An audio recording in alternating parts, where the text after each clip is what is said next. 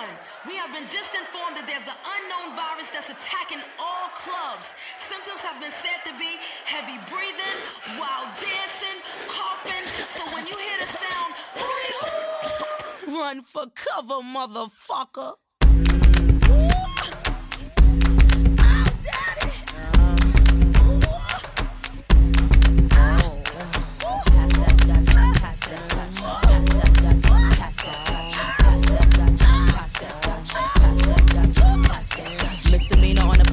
Boy, here I come. Pumps in the bump, make you wanna hurt something. What's going on, everybody? It's your boy Jordan. And this is Desmond. And welcome to episode 207 of Two Black Nerds. That's right. It's that time once again for us to bring you our opinions and our takes on all things fandom, pop culture, and entertainment. As always, you can find Two Black Nerds wherever you get your podcasts. Please make sure to hit that subscribe button and leave us a friendly rating and comment to show your support.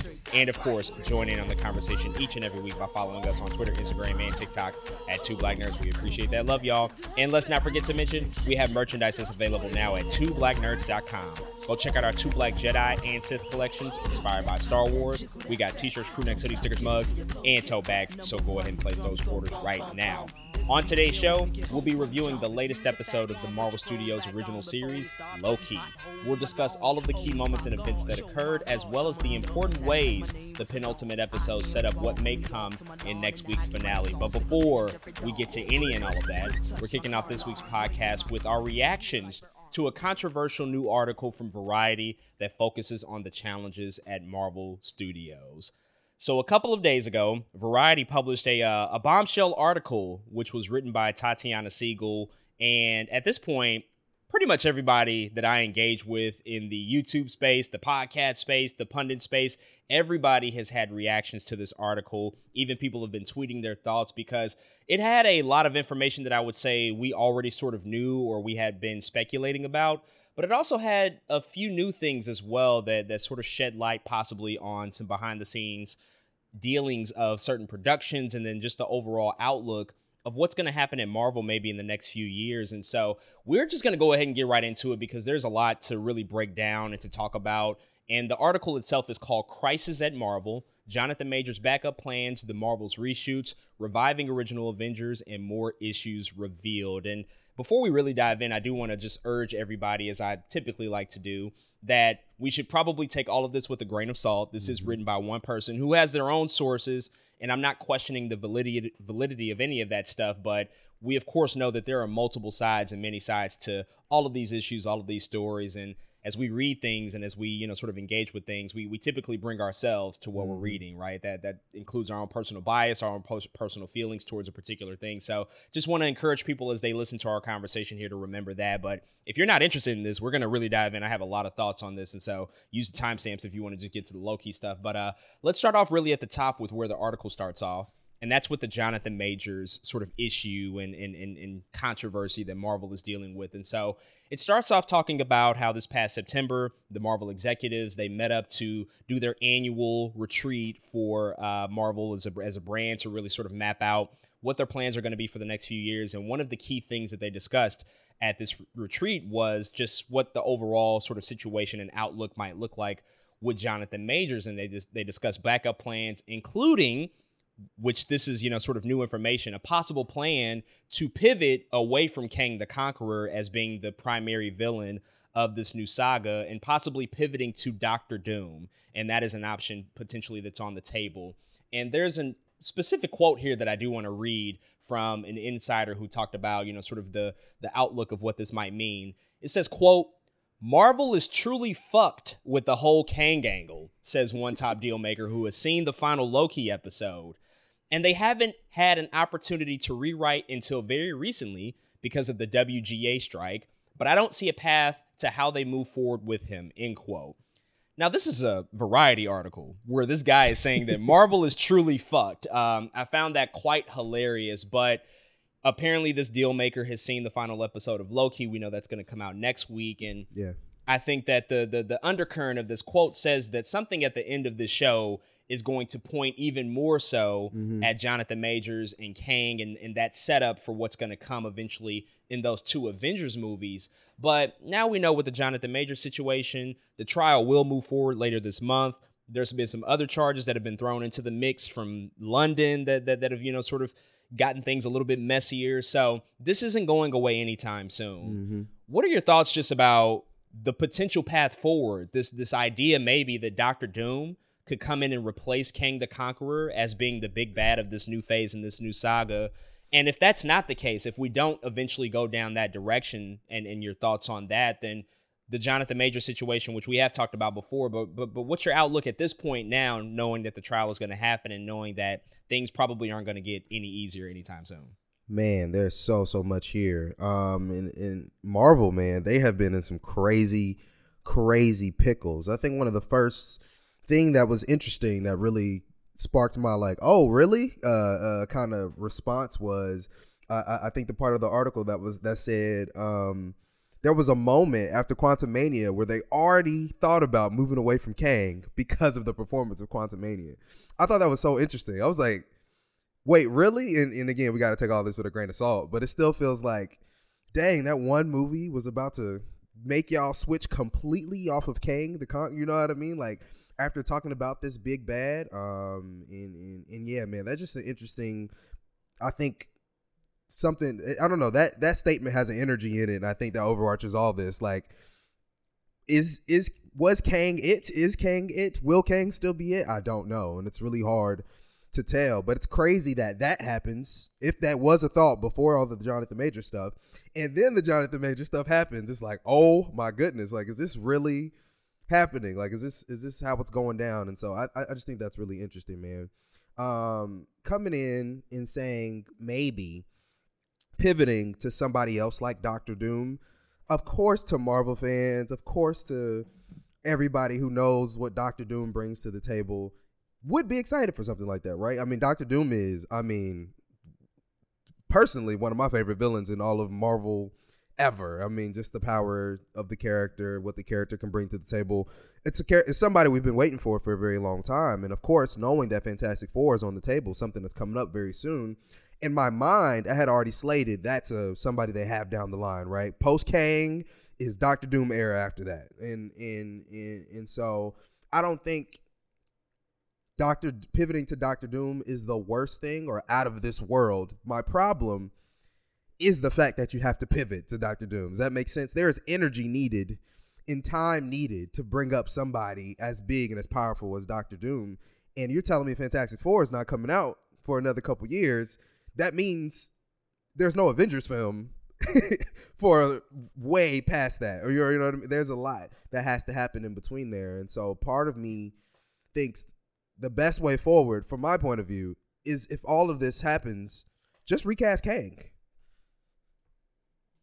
I, you know, like I, I know Marvel hasn't been one to recast a ton, right? Of course, we have Rhodey that's been recasted and things like that. But I, I don't know. Personally, I just feel like should, at that point you just recast. If you wrote this whole story, if you know Kang the Conquerors, who you've you've you've laid it out to be, part of me is just like recast and maybe we get over it, you know, and maybe Jonathan Majors just can't be that guy right now. Um, and and and I feel like I feel like maybe recasting is an easier path forward than rewriting everything you wrote. In in having to, you know, change all of these things and make all of these changes, which again, I'm okay if the changes make sense and they do it in a timely fashion. But if we feel like we're in a rush to try to change to a different uh, uh, a different villain and all of these different things, I you know I don't know I don't know. There's there's something there that doesn't feel 100 percent like this is what we should do in this moment. But I don't know. I think anything is possible at this point. Um, but the path forward again for me is is if, if to make it easy, just recast Kang and, and call it a day and maybe, you know, figure it out from there. But that's how it feels right now in this moment. And that's also assuming that they would have to rewrite, because who's mm-hmm. to say that Doctor Doom hasn't always been in the plan since the beginning? That's true. That is mm-hmm. still very much a possibility that at some point the pivot could have always happened, regardless of the Jonathan Major situation if we're to take this article for what it's saying, that decision probably came recently due to the performance of Quantumania. But I think again, we have to remember that that could have always been in the cards. Doctor Doom could have always been introduced in maybe Fantastic Four in the post credit scene, and then shows up in Kang mm-hmm. Dynasty, takes over, and then he's the big bad of Secret Wars. We don't know, but if that's not the case, if that wasn't always the plan, I think just recast if Jonathan Majors does turn out to be, you know, pretty guilty in these situations. I don't think that building up all of this character development, all of this work that they've done up until this point, which has been a substantial amount. We've seen him a lot, and it's been about three years worth of stuff. I don't think you just completely throw all of that away. I think agree. you would do more damage and do more harm than good. Mm-hmm. But again, they could have always had Doctor Doom, and based on like other stuff that I've read, other research that I've done, Doctor Doom has always been in the cards to some degree in this saga. Now, if he's going to be the primary villain, that's again another completely separate issue. Mm-hmm. But from what I've seen, he has always been at play for being somebody who does have a presence coming as early as Fantastic Four and Right. potentially leading to these other two Avengers films. So there's a couple of different routes there, but I think if if it comes down to brass tacks and this is all like a situation where they have to just go another direction, then just do the recast. Um, let's move on to the Marvel section, which we we just talked about that a couple of days ago. A lot of the stuff around the Marvels, and we did our sort of temperature check. But this article dives in deeper to some additional things that I do want to unpack. Um, and it talks about how the movie had four weeks of reshoots to apparently bring coherence to a tangled storyline. We talk about it all the time. Reshoots and pickups at Marvel is not unusual. They implement it into their production process all the time. So I'm not shocked at that news at all. But apparently, Nia DaCosta, the director, eventually stepped away from the film while it was still in post production, moved to London earlier this year, and also started to begin prepping her next film called Hedda, which is going to be starring Tessa Thompson. Um, this article pointed out that apparently this raised some eyebrows uh, uh, amongst executives at Marvel, and there was a quote specifically in the in, in the article that says. Uh, where is it at actually i'm looking for it oh it says quote if you're directing a 250 million dollar movie it's kind of weird for the director to leave with a few months to go end quote says a source familiar with the production so um, i guess again going back to the marvels issue going back to hearing about these reshoots four weeks of it knowing that it is tracking for a very very soft opening um, apparently there may have been some um, i don't want to say disagreements but there was at least an agreement on Marvel's part to allow Nia DaCosta to go away and work on her next project, which I would assume is the case. I don't think she would just up and leave a, a big movie on that stature. Uh, but then also the article talks about some test screenings that actually happened earlier this year for the Marvels, and they did something a little bit unusual. They had the test screenings in Texas, and instead of limiting it traditionally to Marvel executives, Disney executives, and friends and family of those of those particular people that work within the company, they actually had a little bit more of a public test screening, and allegedly the results of that test screening were were some of the worst in recent Marvel Goodness. memory, and that prompted a lot of these reshoots. So, um, again, as you take all of this, you know, uh, this information in about Nia DaCosta's role and just also the Marvels and where it stands right now on the precipice of its release, what, what's your reaction to this stuff? Wow. Um why is I, I just can't understand why this movie is so weird. why we're, there's so much weird stuff happening within the production of this film. Um even if Nia DaCosta and Marvel did, I think, come to an agreement that she would go shoot, you know, the other film that she has going on with Tessa Thompson.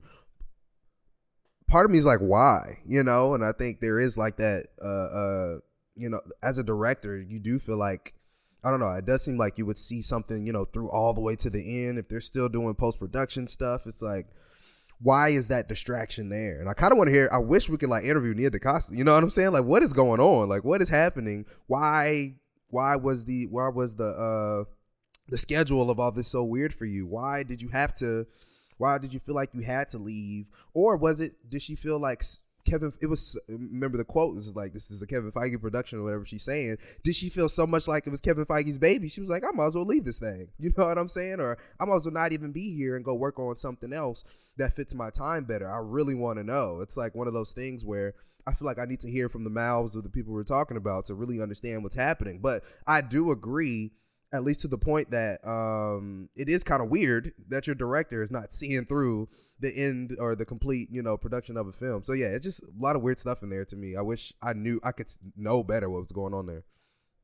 Yeah, I think um, if it was any other studio that I heard this about, it would feel weird to me. But just knowing like Marvel's process and the fact that these are Kevin Feige productions, again, I referenced this book very, uh, very recently a lot now because it is just such a tremendous book. But MCU: The Reign of mm-hmm. Marvel Studios, there was a section in there that really talks about how the sausage gets made at Marvel and how they make their movies. And there was one particular section that discussed how Kevin Feige tells his filmmakers, especially these younger filmmakers, look, you go off, you shoot the movie, you do everything you need to do to get all the footage and the pickups and everything that we need to do. Bring it back to us and we'll make the movie.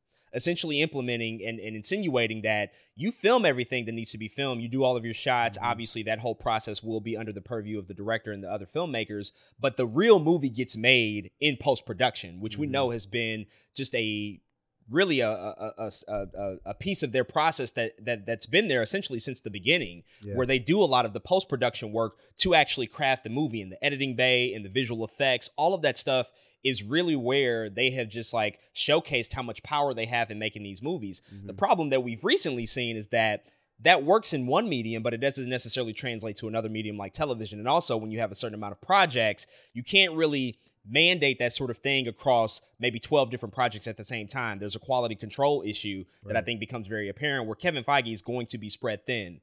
And so this could just be another another case of that where she went and did what she needed to do and she understood that when it gets back to Marvel in the hands of Kevin Feige, that's really where the magic gets made on their side of things because they really know the vision, they understand what they want to achieve out of it, they know how it's mm-hmm. going to connect to these other projects coming out. And so I don't think that that's an issue. And again, I think if they came to an agreement that she would leave and she would have the opportunity and time to go off and do something else, I'd be okay with that if that's if that's the agreement that they reach, which again, I just don't I don't see any Nia DaCosta just bouncing Right. and leaving Atlanta to go to London and just like not telling anybody. That that just it doesn't work that way. And uh, who's to say she couldn't have been in London on Zoom calls and still implementing That's and true. giving feedback and talking through the process and like show, sharing her notes? Like that all could have still been happening. But I, I do also think that in general, pulling back from just Marvel and their process, you would like to see a director be there. You would like to see them actually having their input and giving Yeah. their thoughts and notes in the edit bay. Like that's a very, very crucial process. Movies do really get made in post production. Um, sometimes I think to the detriment of what we've seen recently with Marvel, where you're creating time crunches and impossible deadlines. But if there's a lot of work that needs to still come together when you're working with visual effects artists, editors, cinematographers, the people who score the movie, like all that stuff, which is very, mm-hmm. very integral, then having the director's vision be present is a very, very important piece of it. But in general, it feels like Marvel is not really operating that way. I think that they've given that type of power to folks like James Gunn. You know, James Gunn, he tweets mm-hmm. all the time about his entire production process. You know, James Gunn is there Oh, from yeah, beginning. Through the end, whole time. And that's the type of power he wields as a director because his vision is always going to come through. Mm-hmm. But Nia DaCosta is a younger filmmaker. She's like 30 or 31 years old. And I think traditionally we've seen them bring in these younger filmmakers who are a little bit more inexperienced with dealing with 200, 300 million dollar budget movies. Then they come in and they have the manpower and the resources to say, like, that's fine. We can take care of that stuff.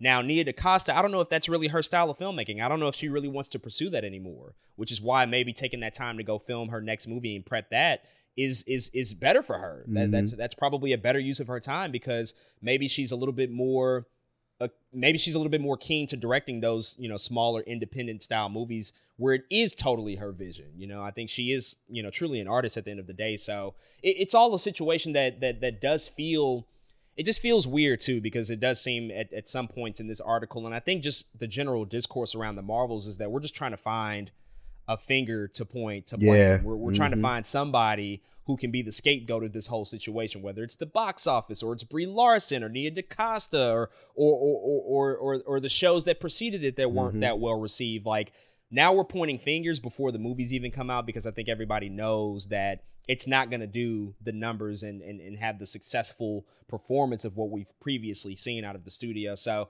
that's a little unfortunate, but you know I think that that's just that's Hollywood shit. You know, there's always somebody Facts. to blame, and there's always Monday mor- morning quarterbacking going on. But um, let's keep moving here, and, and this is really where stuff gets, I think, very very interesting. But a lot of this article is dedicated to the production of Blade. And we know Blade has been, you know, in some phase of production since 2019 when Mahershala Ali, two time Academy Award winner, called Kevin Feige and said, I want to make this movie. Now, this article talks about the fact that this project has gone through at least five writers, two directors, and one shutdown six weeks before production. We've discussed many of these different things, but uh, this article dives a little bit deeper and says that one person familiar with the script permutations says the story at one point morphed into a narrative led by women and filled with life lessons. Blade was relegated to the fourth lead. Now, hearing that quote, that's a pretty shocking thing to hear about a Blade movie. Like, fourth lead, a film about women giving life, life lessons. Like, that doesn't sound like Blade to me. Like, what movie is that? Yeah. It's important to note that again, a lot uh, like a lot of things within this article, there have been a number of statements that have been refuted, and Michael Starrbury, who was a writer on a previous Drake Blade draft, actually tweeted out something that I thought was very interesting in response to that particular statement. He says, quote, I worked on a draft of this before the strike. Never saw a version where Blade was fourth lead or it was a quote narrative led by women and filled with life lessons. But I suppose a lot could have happened since I had anything to do with it. He was in 99% of the scripts I was a part of. He also continues and says, Whatever's going on with Blade, I'm hoping for the best. Some good folks are involved in that joint. Somebody responded and said, You know, if Blade isn't about Blade, then why would we watch it? Michael Starrbury responded, He was in almost every scene when I was involved. I don't know what happened, but I'll just say I seriously doubt he was ever the fourth lead in any draft. So again, going back to Blade, we know that that's been a challenging production. it, it is it is you know trugging along, setbacks, rewrites, change in creative power. All this stuff is really holding this mm-hmm. movie up now, and Mahershala Ali is not getting any younger. What's your response to this? Hearing the potential path that might have been taken with Mahershala being a part of this and possibly being the fourth lead, to also this article noting that he considered walking away from the project at one point, and Kevin Feige, in order to to to, to curtail that, went to hire the writer of Logan to now come in and write a new draft of that movie, essentially to keep Mahershala around and keep him invested in the project. So, what's your overall thoughts in response to, to, to everything happening with Blade right now? Yeah, I think an important thing to note is that I remember when when Blade was announced, Kevin Feige's like, Mahershala brought this movie to me. you know what I'm saying? And I think it can be frustrating um, to get caught up in all of this mess when all you want to do, all you're trying to do as Mahershala Ali is make a movie, bro. You know what I'm saying? And now we're losing writers and all of this stuff. We're going through all these changes and directors, and I think it, eventually is just it became too much for him. I, I do remember we us talking about there was that potential of him wanting to leave at some point. I'm sure it w- it shouldn't have been that hard. You know what I'm saying? Mahershala again at the time, one of the biggest stars in Hollywood. He's, uh, he's uh, coming off Moonlight. He's like, let's make a Blade movie. It should not be this difficult, bro. We are what five years since five that was announced. Now. Since yeah. they was on that stage with the Blade hat. Come on, you know what I'm saying? And it feels like, like, we're not any closer to actually getting it at this point. Mahershala Ali is growing in age. like we don't have 49. We don't have a lot of time. My boy's almost 50. And so I it's it's not hard to be to understand his frustration for him to want to just move on to something else. Him, Blade was a good idea.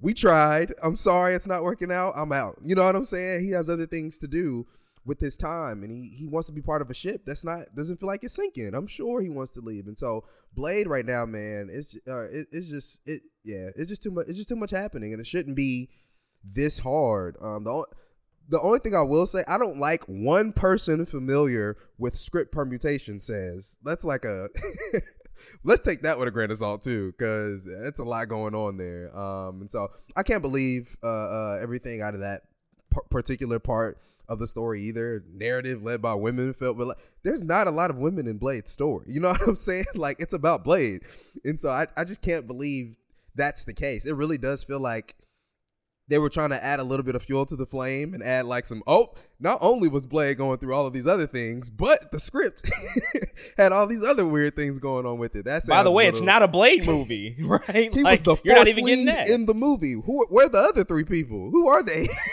What are we talking about here? It definitely feels like hyperbole. I don't know where that came from. So again I, I feel like we should take some of that with a grain of salt. But um shout out to Kevin Feige for trying to put the pieces together. You know what I'm saying? And and and you can uh, more than anything, you can always tell Kevin Feige is trying to be about his business. Again, a lot of this is him just being spread too thin, but at least he took out the moment. He went out and got the right uh, Logan Ryder and things like that. At least he is trying. So again, Blade, it may be in current development hell, but I'm hoping they can steer that steer that ship clean, man, and, and, and get it on the right path. But again, it, a lot too much mess going on, but hopefully it's heading in the right direction.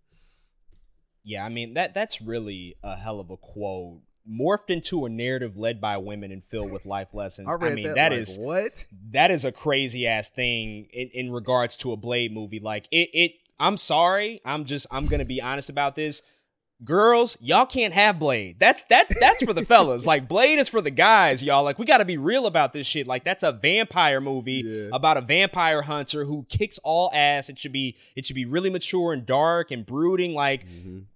we got y'all got Barbie, y'all got Taylor Swift. like, come on, we got to we got to have something still for ourselves now. And so when I saw that, I was just like, no way, like that cannot be the case. If anybody over at Marvel is actually allowing that to happen, then they deserve to not be on the project. And there Absolutely. was something that came out that was interesting about this that uh you know uh, uh, Jeff Sneider who who's on the hot mic he's a he's a very reputable insider who has a lot of sources. He actually did a show yesterday, recording this on a Friday. He did a show yesterday saying that there was an executive involved in the making of Blade on the Marvel side who has been let go by Marvel. And so I don't know exactly what happened there. I don't know what's really going on with, with that production in particular, but he did say that hmm. somebody has parted ways with the studio because things have not been dealt with in the way that they should to get this movie on track. There's a lot of issues. And he also noted, I watched the show, he said that, you know, this is one of the rare times that Kevin Feige actually raised his voice and got very, very upset and angry Uh-oh. at what was happening. And Uh-oh. so that says a lot because Kevin Feige doesn't seem like the type of person to yell and raise his voice. So you got him in an uncharacteristic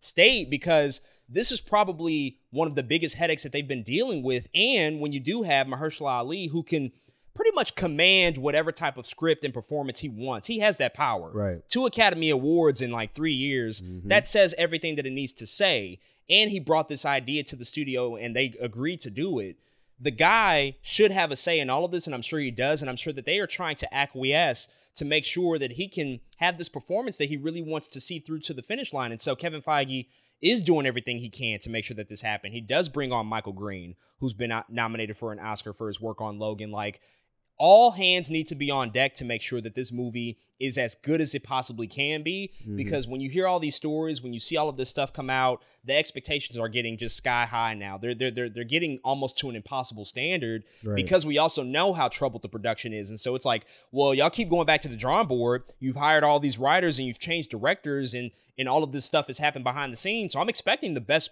possible product on the other side of it. That's really Yeah. going to be, be the reality if we ever do get it. And i i, I hope Mahershala doesn't walk away from it. I hope that there's still a chance that we get him with it. But I will say, if it continues down this path, then just just leave, my guy, because you can be doing other, Other- things with your mm-hmm. time. Like we can get other great performances from Mahershala Ali. Hey, we tried it; it didn't work. It happens in Hollywood all the time. People have passion projects, and they just you know they fall by the way. DC wayside. will take them. They sure will. Shit. I mean, Spider Verse still has them in Hey. the animated realm. DC will find something, I'm sure, and get it get it greenlit and made very, very quickly. Um, there's also another part of this that I think is interesting that that that, that talks about Blade, but after Michael Green was brought on, and now that they're sort of refreshing and and, and re-going over the script and, and what the movie's going to be, speculation is saying that the movie is going to be made on a budget of potentially less than 100 million dollars, which is a big deviation from what Marvel typically does. Now, again, I don't know how true this is. Again, coming from other sources and other research that I've done, apparently that is not the case. That is something that Marvel is refuting. Marvel doesn't really make movies for that budget. They they they kind of swing for home runs every single time, but if that were to be the case, if they were to make this on a on a relatively smaller budget compared to some of their other movies, what do you think about that? Is that the right move, or do you do you think that this actually needs something to the degree of what we've seen in other projects, those two hundred million dollar plus budgets that, that that we traditionally get? Oh, I think that's the right move for sure. Um, I actually love the idea of a under a hundred million dollar Blade movie because Blade, Blade isn't some crazy cosmic. you know, like he's your friend, like he's your friendly neighborhood vampire hunter. Is what he is, and that's what he does. And so I, I really don't believe you have to have some crazy budget to make a good Blade film. We've been getting vampire movies under 50 mil for you know what I'm saying for a very long time. I, I really don't feel like uh, uh, it, a lot of that has to be put into the budget, and and I would actually be excited to hear that it's 100 mil or less. I feel like you'd have to put more into the story. Got to put more into uh, practical effects, not as much uh, via visual effects. I feel like there's a lot there that can actually help uh, uh, the story of Blade or, or, or the, the story they're trying to tell with Blade, man. So I, it wouldn't worry me. Um, it actually worries me when they say they would want it to be a two hundred million dollar kind of film because that's not that's not the kind of again person that Blade is as a movie. That's not that wouldn't feel good to me. I wouldn't want Blade to to feel like I'm watching something as epic as the Avengers. You know what I mean? That's not what I want. I really want something grounded. And a lot of times when I hear grounded, at least in the superhero world, I don't need 200 300 million dollar movie. And so uh, I would like for it to be 100 million under. I'm okay with that. Yeah, I mean, I've long thought that, and I, and I say this all the time. We just talked about it in our State of MCU podcast, but the the variety of tones really needs to expand in the MCU, especially on on on the part of what Disney and Marvel decides to greenlight and make. You know, with Deadpool, we know that that's going to be a hard rated R. It's going to be traditional to what Deadpool has been in those previous two movies. I think the same thing should be happening with Blade, and I feel like Blade could have been the perfect opportunity to just make something entirely separate from the mm-hmm. MCU. Like this Yeah. isn't connected to anything. This isn't really a part of that universe. If they mm-hmm. want to draw it in later, sure, go for it. But to make something that is stylistically and tonally just completely different than anything else, I think is a welcome change of pace. Like this should be a hard rated R, mm-hmm. bloody, mature, grounded, brooding, dark Blade movie. Like that's what it should be. It should be about the street level hero that we know him to be in the comics. Yep. You don't you don't need a ton of money for that. You don't need a lot of VFX. You can do a lot practically. You can focus more on the story and the character and have a smaller cast. Like it doesn't have to be this huge spectacle. And I, mm-hmm. I don't think people are even expecting that from Blade. Like the first Blade movie with Wesley Snipes is made for like sixty million dollars. I mean, if you Bro, adjust like it for, for today's money, Yeah, maybe even yeah, less than that. If you if you adjust it, it's probably like sixty or seventy. But like that movie is is really good. It still holds up because it is about the street level hero and and and, and everything that he has to go through. And I just don't I don't see a reason to have this budget balloon now. Will it be made for less than hundred million dollars? I don't think so. I don't think. I really don't think Marvel is in the gonna business of doing that.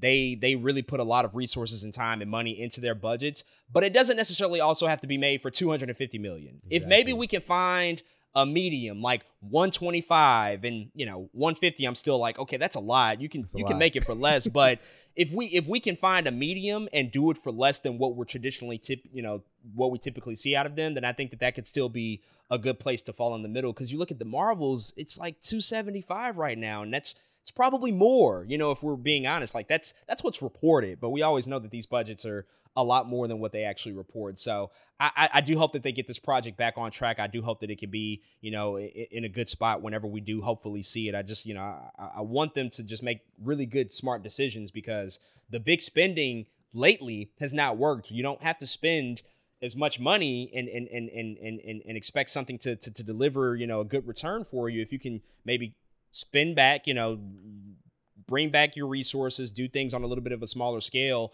and then if it overperforms, then that's an even bigger win because now it looks even it looks even better. We saw that with Joker. Joker cost like seventy five million, and look what it did. It's crazy Blade amount should of not money. have to cost too much more than Joker.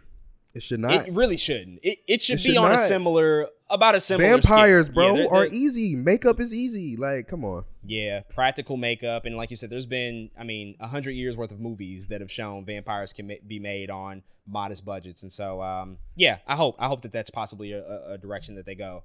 Um, let's move on to the last section, which is another, again, big sort of meaty part of it, but it's talking about just the future and what what could happen with uh, the next Avengers movies, and so the article dives even deeper and talks about that their sources say that there have been talks to bring back the original Avengers for another movie. This would include reviving Robert Downey Jr.'s Iron Man, Scarlett Johansson's Black Widow. We know that both of them were killed off in Avengers Endgame, but apparently the studio has yet to commit the, to the idea. And also, if they were to bring back these actors, it's going to be incredibly expensive because Robert Downey Jr. apparently his his salary for Iron Man three was twenty five million. He's about to get nominated for an Oscar, so it's going to be even more than that if you decide to bring him back. So um, it's going to be probably the most expensive movie ever made if they do go down that route. But we have speculated that this could be a route to go, especially knowing the Secret Wars is on the table and on the horizon. Multiverse is here, mm-hmm. variants. You can literally do anything because nobody is permanently dead in these things, right? But how do you feel about that being potentially a strategy, considering that lately some of these newer characters and newer introductions probably haven't hit and landed the way that they thought. You know, bringing in some of these supporting characters, maybe some of these bench players, it just isn't living up to I think the standard of what they're used to, and so maybe we go back to the the the, the traditional. Hey, these are our main characters. These are the Avengers: Iron Man, Cap, Black Widow, whoever else, and potentially have them play a pivotal role in those next Avengers movies. Man, this is so interesting to me. So, on, on one hand, I feel I feel I think I'm on both sides of the of the spectrum here. Part of me likes it, and part of me is like, "What the hell are we doing?" on one hand, this is very accurate to comics, right? We've all watched, I don't know, uh, a TV show that had superheroes in it, or read a comic that they just bring back the dead characters. It happens. it absolutely happens. Um, and you know, and that's that's one of the arguments that's easy to make. Like, this is a comic book movie. You can bring back anybody anytime. We've said it on the podcast several times too. Like, at any point, anybody can come back. You can literally shoot. Uh, uh, who said it? Um, Stan Lee said it. Stan Lee was like, he's back because I wrote it. that's why. That's why the character is back because I wrote it and I'm the writer. And that's what I decided to do. And that could always be the case part of me kind of is like, I mean, if you're backed into that corner and you feel like you need to bring some of them back, I mean, sure, do that. I guess you know if you want to. Part of me does not like that though. Part of me likes the idea of moving forward. I I, I like characters. I like freshness and newness, and I also like the idea of putting a chapter behind us. And I feel like Iron Man and Black Widow are simply behind us. And part of me doesn't from the Marvel point of view, it's like let's bring back the characters that work, right? And then you'll have the consumer, a lot of us, t- saying superhero fatigue, which we've already we talked about. We don't really think that's a thing, right? It's like mid fatigue, but for me, there there is a little bit of uh, I guess Iron Man is back again. We're not doing anything new. You know what I mean? Oh, Black Widow is back again. Like we couldn't have introduced somebody else. And so if that's to happen, and everyone goes and sees the movie, part of me is like, you can no longer say superhero fatigue is ever a thing, even though again we've already talked about it not being a thing. People can never say that ever again because you went back and seen the same shit that they that they produced, and so I don't know. I think there's a lot there. Again, part of me is very really against it, but part of me would also understand it from a point of view of Marvel of like if if that's where the money is, if people really come back to the theater to see these characters then that's what that's what it is. I kind of understand that too. I'm happy they haven't gone through it yet. I'm happy they haven't landed on it. But I can't hate the idea based off the numbers. I really can't. You know what I'm saying? It's like it is what it is. So yeah, it's it's weird. So what I'll just quickly say before I really dive in, this is going to happen. Like it, bottom line, it's going to happen. Whether or not people like Robert Downey Jr. and Scarlett Johansson want to come back, mm. is a mm. different conversation because who says they even want to come back? That's Robert true. Downey Jr. has kind of moved on. He clearly had a phenomenal time making Oppenheimer, and he's about to enjoy some tremendous success. I still think he's going to win the Oscar. I think so Scarlett too. Johansson went through a lawsuit with Marvel, very ugly public lawsuit. So I don't even know if she wants to deal with that anymore. But I do think they're going to reach out to them 1000%. They've already been doing it. We already mm-hmm. saw Tobey Maguire and Andrew Garfield come back. We yeah. already know Hugh Jackman as Wolverine is going to come back. We know that other X Men Fox characters will be coming back. They've been doing this already. So to yep. think that they're not going to reach back out to these legacy characters and bring them back is kind of crazy to me. People have to remember that this is always a bigger picture than just these fucking movies. It's mm-hmm. all about merchandise, it's about theme park rides, it's about attendance, it's about the billions and billions and billions of dollars that are on the line outside of what is accumulated at the box office. That's just the facts of it.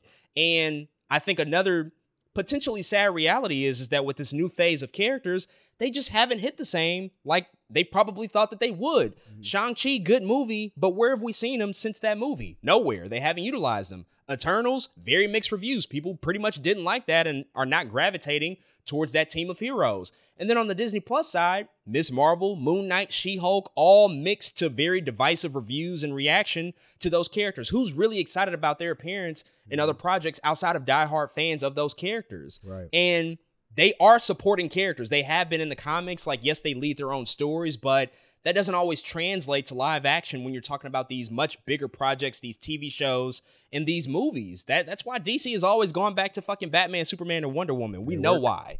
They work all the time. They always will work. The same can be said about Iron Man, Captain America, the original Avengers, and then Spider Man, obviously, and eventually X Men, which will come to fruition at some point.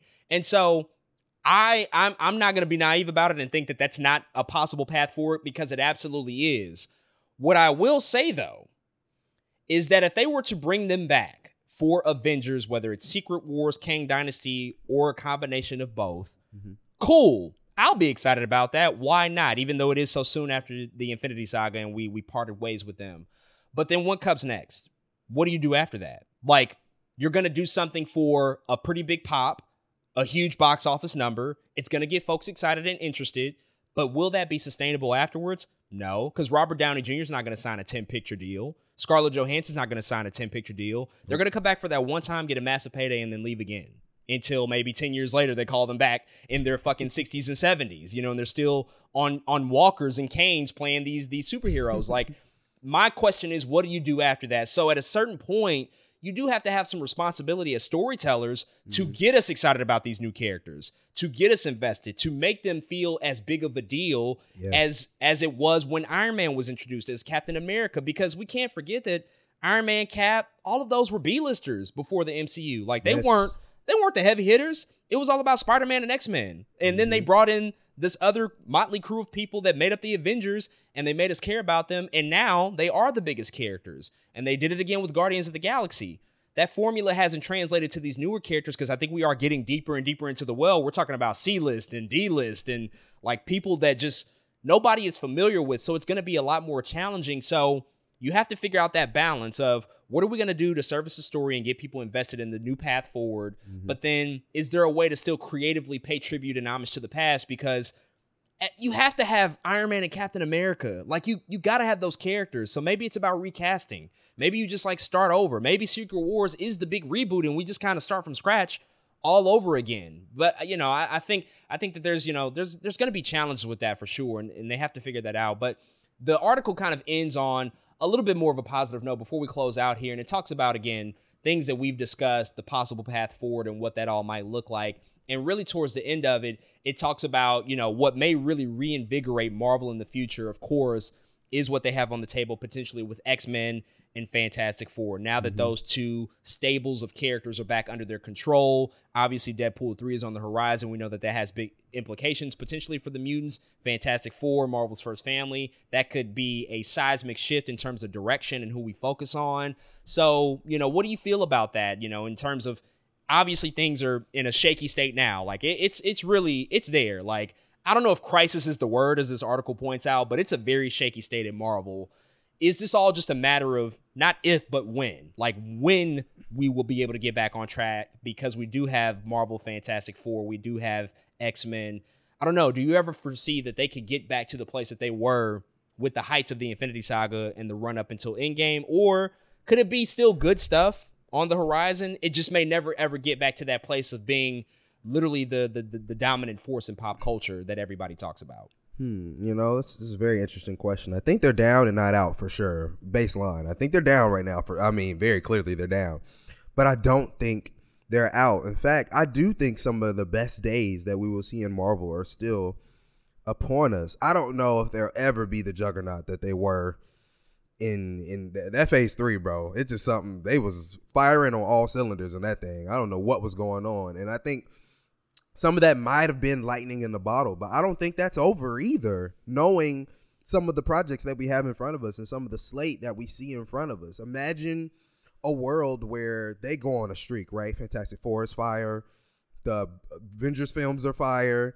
Let's say Blade finally comes out. That's fire. You know what I mean? There's still a lot there. Um, and then and then they say, hey, here's an X Men movie. You know what I mean? Like there, there could still be a lot of greatness uh, uh, there again on the horizon and on the table, but it, it's it's just hard to see right now. The vision is a little blurred.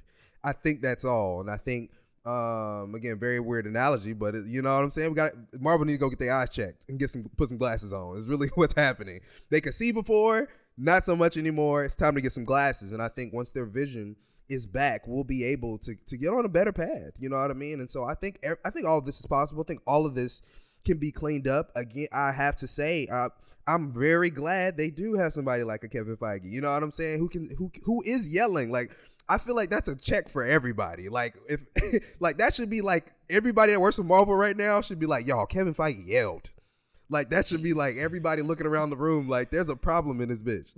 like let's get it together. And I think that will absolutely be the case, man. And and again, a lot of these articles we are seeing it's not like everything is all bad, right? We, me and you, we just got done talking about how they will hire some TV executives. You know what I'm saying to make it for better TV. We are hearing at least some of these things like, oh, Kevin Feige's trying to course correct for Blade. We are hearing, you know what I mean, some of these things trying to be rectified and fixed. And and I, I don't think it's all bad. This is a snapshot of what's been going going on recently, but I'm not going to say Marvel isn't doing anything about it. I think that's the thing. Like it's not like they're not they're just sitting with their hands tied behind their back. It seems like they are actively, at least for the most part, what I'm listening, they're they are still trying to fix a lot of this stuff. So I can't say it they'll never be what they were. I I really can't say that yet. Now, in a couple years, when again some of these big projects come out, and if that the, uh, to me those are the indicators. Fantastic Four goes down. Oof.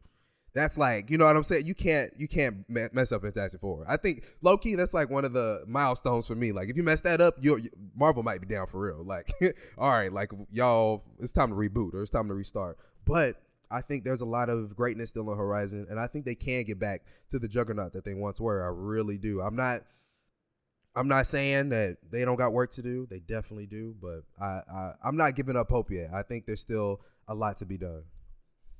Look, the reality is no franchise stays on top forever. It just doesn't happen. Everybody has their day. Everybody eventually runs into roadblocks and challenges. Just look at the history of Hollywood. That's always been the case. And people have zeitgeist moments where they are the dominating force in pop culture, and then eventually somebody else comes and takes the mantle. I think that's what's happening with Marvel right now, but that is not to say that they still can't achieve success and produce good things in the future. I do think that there is a lot to look forward to on the horizon obviously X-Men and Fantastic Four are big, big projects. And it's a shame that, you know, again, another revelation from the MCU book is that Kevin Feige had to announce Fantastic Four before it was even ready. He was forced by Disney executives to do it at that Disney Investor Day to, mm-hmm. to, to talk about a project that it wasn't even prepared to talk about, which we know he doesn't like to do that. And so we're kind of stuck in this in this loop of hearing about a, a movie that wasn't even intended to be announced as long ago, uh, ago as it was. And so we've mm-hmm. just been waiting and waiting and waiting. But when it eventually does come, if it's great, then that's going to be a good sign. X Men, there's a lot there. There's a lot you can do there. That opens up a new world of possibilities. There's a lot that you can do to,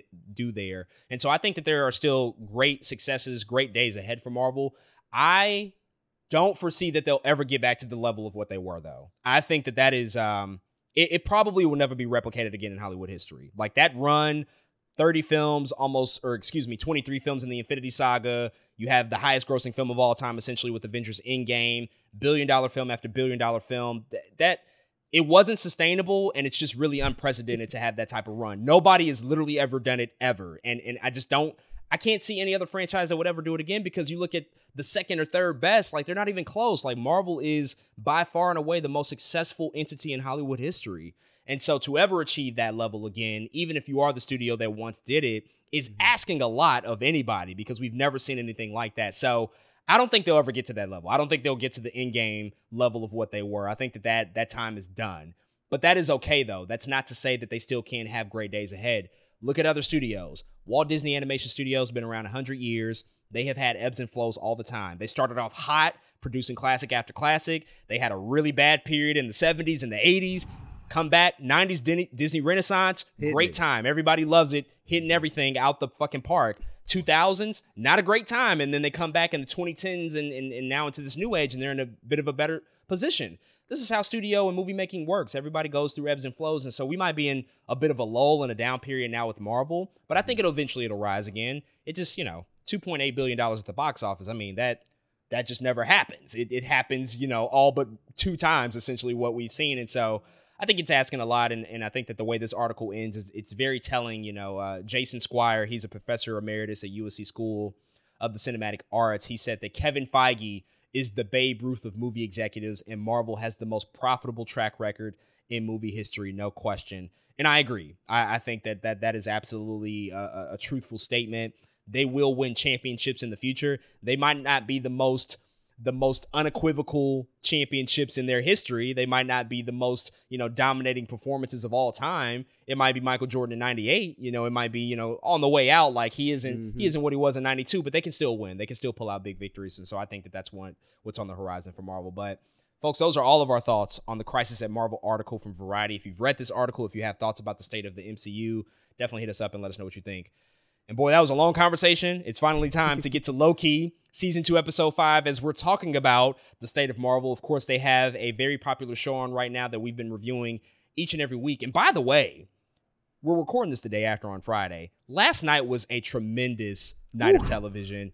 we got Loki season two, episode five. We got hmm. the season two premiere of Invincible, and we also got the season finale of Gen V. It was just a phenomenal watching holiday. experience. It was a great time. We're gonna talk about Invincible and Gen V, but yeah, it was it was it was one of those rare moments where everything just kind of intersected and coalesced at the same time. It was great. But uh, let's get into season two, episode five. Episode five is entitled Science slash Fiction. It's once again directed by Justin Benson and Aaron Moorhead. And so we'll dive into spoilers and all of our key thoughts about this episode and, and how it sort of relates to the finale. But before we really dive in, man, just want to start off with your with your big picture thoughts. How did you feel about episode five of Loki season two? Man, I'm not gonna lie to you. This is one of my favorite episodes of like in MCU anything of television. I mean, I think I really think that we're cooking with grease in this episode here, man. Loki has you know, we've talked about at lengths um, how the kind of the nonsensical time travel plot stuff has kind of been the stuff not working for us.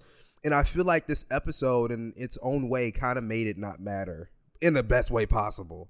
Um, and, and it really uh, uh, hit home with everything I think that was happening in the TV show. We get a lot of character development from Loki here. We get a lot of uh, uh, just cool time travel rule moment things, but we we also get um, man a lot of good performances acting wise, and everything just felt good to me. The score is fire. It looks good. Everything was so very polished. I I think it made sense for for the story that was being told.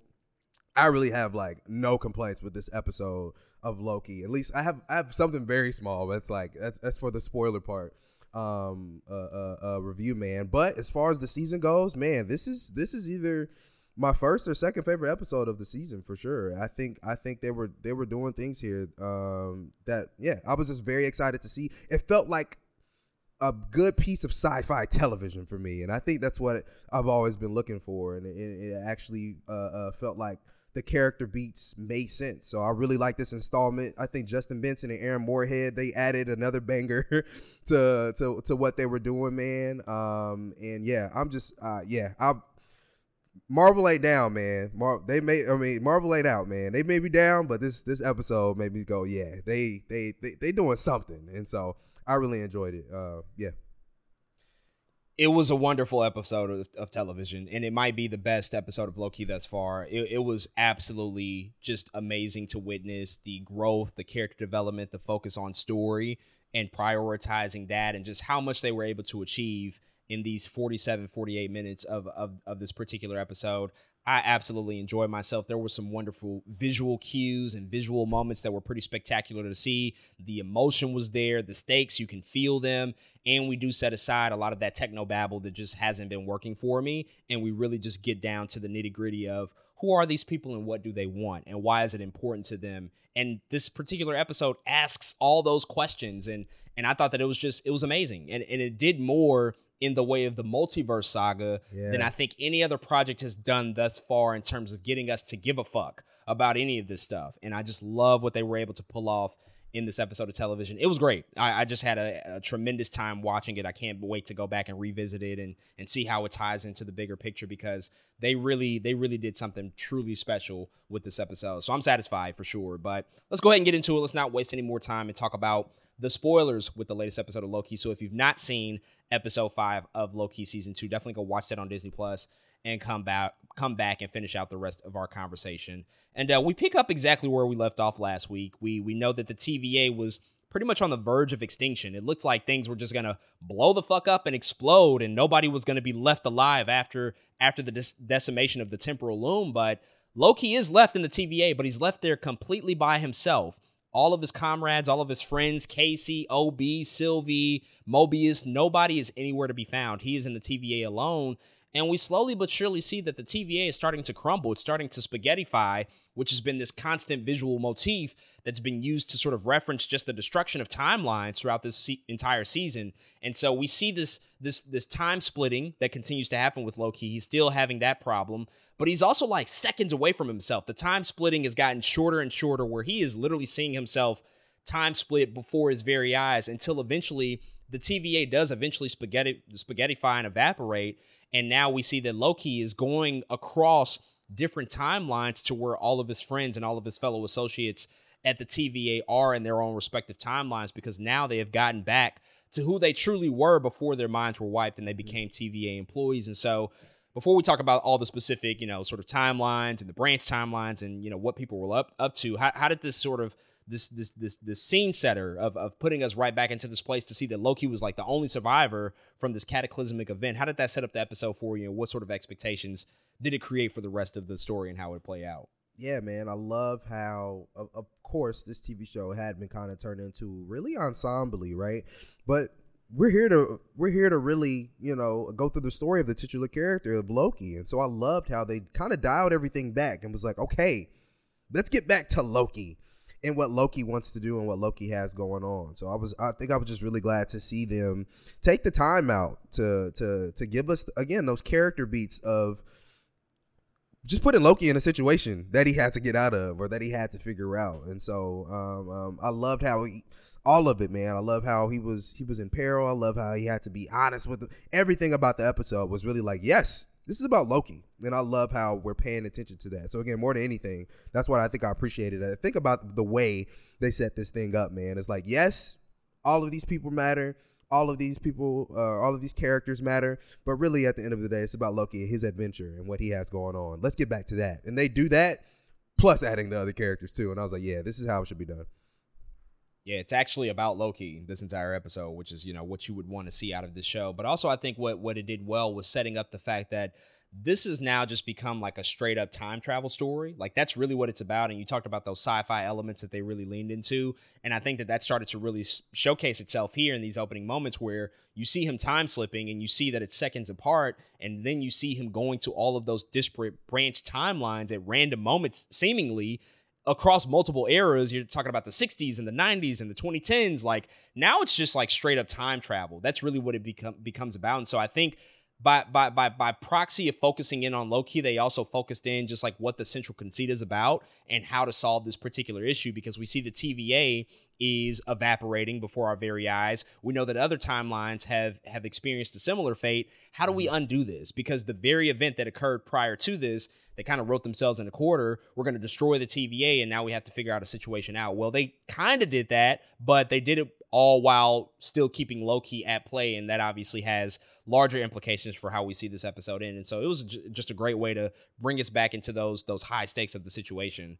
Um, but then we do see him go across these multiple timelines, and and they appear random at first, but we later find out that his time splitting and the places that he that he's going, these are places that he essentially wants to go because he has a connection to the people and to their real lives. And like we suspected, we do eventually get to see the real lives of all of the main characters a part of the central ensemble. We first go to Casey, who is a prison inmate at Alcatraz in San Francisco in the 60s. We see Hunter B15, who is Dr. Willis in real life, in her real life. She's a doctor in New York City, but they also go back to 2012. We know 2012 has central significance to the MCU because of the Battle of New York. Then we go to 1994, where we see OB, who's known as AD Doug. He's in a bookstore in Pasadena, California. He he stocks the bookstore with his own book and tries to buy it from himself, which was you know pretty hilarious. And then we also go to 2022, and they finally pay off a long running joke and a long running story beat that Mobius does indeed get to ride a jet ski, but it's because he is a sales associate essentially at a jet ski shop in Cleveland, Ohio. He has two young boys. He's a single father. He works here in 2022. So we get to see Loki go to all these disparate timelines and to and to see these people. He doesn't really know why he's going to these places until OB later tells him like, yeah, you want to go there because you're connected to these people because of their aura. Their temporal aura is actually making you go there. But let's go B by B here and talk about just like the experiences of these people and like the lives that they're living. And we, we got to start off with Casey because it's got probably to. the most unexpected route. The most friendly person at the TVA, one of the most humble and just like one of just I think one of the more gentle characters out of this entire show who doesn't seem all that assuming turns out to be a fucking criminal in his real life. In 1962, Crazy. he's trying to escape Alcatraz and he has two buddies with him and his real name is Frank. what did you what did you feel about seeing Casey just kind of be this guy trying to get out of prison and Loki is obviously calling him Casey, but he's like, I'm not Casey. Like, what are you trying to do here? You're trying to bust me? I'm trying to do something right here and get out of prison. How did you feel about just that whole prison break sequence and knowing that Casey, like, he's had a trouble past and, and, and, he, and he was able to sort of right the ship, I guess, once he started working for the TVA? Yeah, he's definitely one of those people. If he looked at himself or where he was in the timeline, he'd be like, damn, I'm happy I'm at the TVA. Cause that boy was out here scheming, man. Even the way he leaves jail is like a soap carving of himself in the bed or something. I was like, what is this? It's so intricate though. And I think that's one of the interesting parts of uh, everybody we'll talk about today is like there's still some essence about everybody that carries over from themselves from the TVA or into their life on the timeline. And Casey's kind of seems to be somewhat of his innovativeness, right? In his way to get out of Alcatraz even in the first place. And again, that subcarving of himself was again was it looked very good. I was like, it looked like a person who just had skin problems. I was like, look like a real person sleep right now. What's going on? And then you see Casey under the bed and then sneak through the hole. I was like, man, this dude is really out here scheming. But I did not see that coming. Again, for some reason in the back of my mind, they would give that to Mobius. I don't know. For some reason, I was like, damn, they're gonna give Mobius like the craziest thing ever. But they gave it to Casey, man. I really can't believe that Casey ended up being again this jail Alcatraz like this ain't like a normal, you know what I'm saying, prison or jail. This is Alcatraz. It's the most maximum security prison possible in the world, basically. Like, like what did he do? I, we still don't know what he did to get there. You know what I mean? Like I'm still curious on what he did to get there. So Casey, first and foremost, I, I just thought it was crazy to see where he ended up, man. Alcatraz is insane it, it, was hilarious. It's a great way to subvert expectations. Again, you just would never suspect that out of a guy like Casey from what we've seen of him in the TVA. Um, also funny that his two partners were Justin Benson and Aaron Moorhead, who who were his two escapees yes. in, in, in, in, the escape of Alcatraz. But it was great. I thought it was a great setup. It was also visually and tonally different than everything else. Like you you get to go to the '60s and do something entirely different. Like mm-hmm. Casey in the '60s at Alcatraz, like he got out of Alcatraz before Clint Eastwood did it in the '70s. Like that that's a really cool thing that Casey he, he can hold that trophy over his head. But yeah, it does speak to his resourcefulness indeed, and I, I really enjoyed like the the path that they took there. That he's like a thief, and and he can't entirely be trusted. He's the one guy that at first was probably the most trustworthy person, but now yeah. it's like he's the exact opposite in his real life. Mm-hmm. Um, Hunter B15 is known as Dr. Willis in New York City. Now, again, I think Hunter B15 her to be this nur- nurturing doctor. We see her taking care of a little girl who climbed a tree and is putting a cast on her and just encouraging her like think about what you do next time before you decide to climb that tree because it's gonna it's gonna really hurt. Um, but it's also interesting that they decided to place her in New York City in 2012, mm-hmm. which we mm-hmm. know is like one of the most pivotal events in MCU history, in the very city in which the cataclysmic invasion of the Ch- Chitauri happens, and so we don't see it. We don't see her in the Battle of New York, but I think that right. they they sort of imply here that she probably had a big role in helping people, maybe who were injured and who were who were wrapped up in that ordeal. But what did you think about seeing Hunter B15 kind of be this doctor who is a really calm, tender, just sort of nurturing person, live this really ordinary life in 2012?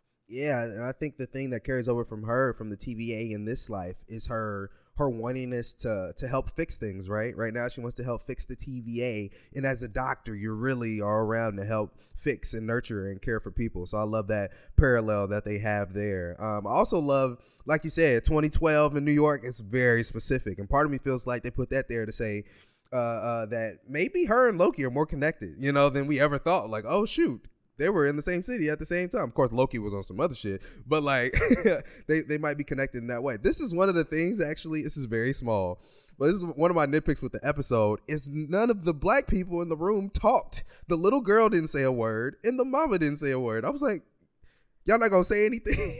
I thought it was so weird. She was like. You're not gonna climb any more trees, are you? She's nodded her head no without saying anything. And then the mom just smiles and goes, I was like, what is going on here? Why aren't they speaking? Everybody else got to speak. I just thought it was funny. I was like, why? Can y'all say thank you, Dr. Willis, or something? I just thought, I don't know. I was like, dang, that's kind of weird. But other, than that, man, I love seeing Hunter B, uh, B15 in this environment because it really felt like her still.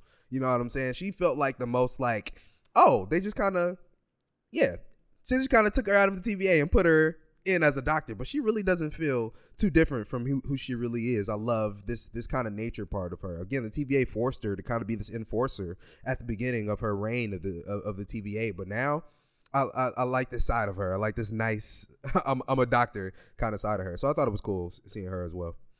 Yeah, I don't have much to add here. I, I would just say that I think um, th- this is one of the situations, and we'll talk about choices later, like people having the ability to choose like what their path is. But I feel like if she saw this of herself, she would want to choose to do this work. Like mm. instead of mm. being at the TVA, like yeah. she's already helping people, and we see her trying to help people a lot and be and be that nurturer. And I think that she would see like, oh, she has real purpose here, and she's like a, a pediatrician. She's probably a child doctor, but that's like that's that's hugely important. People have like very strong relationships with those people, right? And she's there. And again, the Battle of New York, we don't see it happen on screen, but I would I would largely suspect that she has a role in that, and and she probably helped save people's lives potentially. And so I think she would absolutely probably want to go back to that reality for herself.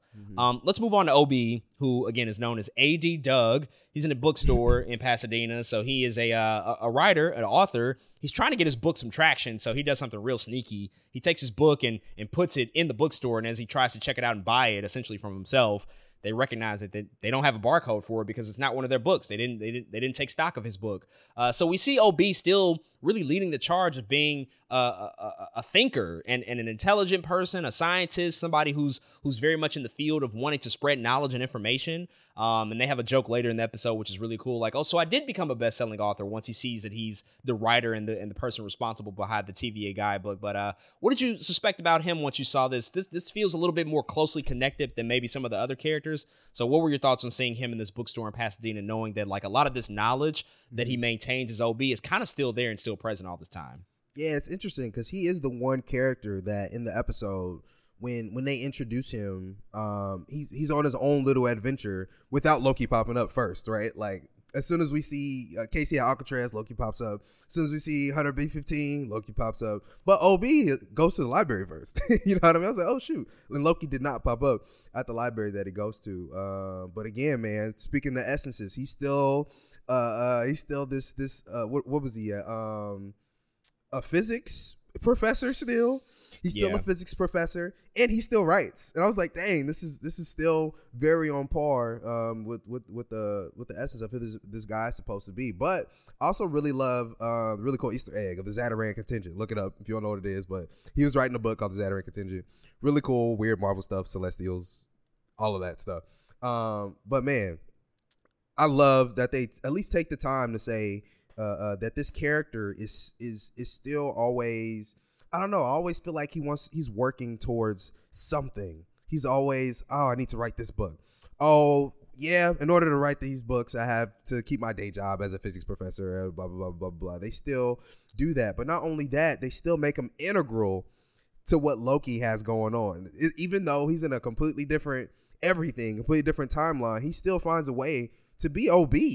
And I thought that was really cool that he still finds a way to be OB. He still felt like OB to me by the end of it. He does end up making a TemPad. He does end up doing all these things. And I, I, I thought that was really cool um, um, thing to see. But shout out to them. Still using Ke Huy Quan here, man. This dude, I'm just, every time I see him, it's just like, I'm happy to see Ke Huy Quan working and killing it every time. Like, of course, this is it, it just feels like he's supposed to be here um, in these episodes and, and, doing these things, man. So yeah, I I, I I actually really like um, the way they treated him here. I think 80 Doug is a crazy name, by the way. Like, what? Your name is who? I don't know where they got that from, but again, still really cool to see him uh, be involved here as much as he, as he is. Yeah, I think um, you know the thing that that really stands him apart from all the other people that Loki comes into contact with is the fact that because he is like a brainy person, he is a scientist. At the end of the day, he's open minded to hear the shit that Loki is throwing at him. Unlike other people, if True. Loki presents this this knowledge and this news, like, hey, this is gonna sound strange to you, but let me tell you that your real life is at the TVA and you're in the the employee of this of this of this authority that keeps track of the multiverse. Nobody's gonna want to hear that shit. But a scientist, on the other hand, is gonna be like, hmm, tell me more. Like actually say say more about that particular subject because that's what OB is. And so I think that that's super important because now he gains an ally in this journey who can help break things down and to help get to sort of the central conflict of what this whole thing is about. And this is really where the sci-fi of the episode comes to life because once OB is able to sort of go along with Loki and they go to this room, which is very reminiscent of OB's headquarters in, in the repairs and advancement devar- department in, in the mm-hmm. TVA, they kind of just sit there and talk through things. And again, you know, this is where I was a little hesitant. I was like, okay, they're they're, they're about to get real deep into this, this this sci-fi drivel that they've been utilizing every week, but I did find that it was useful because you get to the the real central conceit of the episode and in in, in, in what they sort of unpack and explore here when they start to break down like well maybe it's not about when or where it's it's about why and they talked about you know that that's the difference between science fiction. Science is about mm-hmm. I believe he said science is about the what and fiction is about the why and so they unpack this this this thought provoking nature of of science fiction and how they connect and how they're different and mm-hmm. how this can ultimately solve the issue at hand. And so OB starts to present some some some potential outcomes for what this might look like, and then Loki charges him with you know uh, a, a mission to, to to build a TemPad so that they can travel through time. So did this conversation you know work for you in terms of just like unpacking this this this this, this really challenging I think concept to grasp because it does get it does get you know i think sometimes bogged down and, and weigh weigh the story down but mm-hmm. for here in terms of like moving forward into the next steps on how they can actually like recruit and get the band back together it seemed like it was a pretty a pretty important and pretty pivotal scene before loki could advance on to the final two in OB and sylvie yeah I, I think i just like when the science makes sense right and if if i like the idea that if loki's trying to get back to this moment in time he needs the aura of all those people. And the time he was at, I was like, oh yeah, that makes a ton of sense to me. And it, you know, it does. I feel like it doesn't all have to be like the super complicated thing, which they were making the throughput throughput multiplier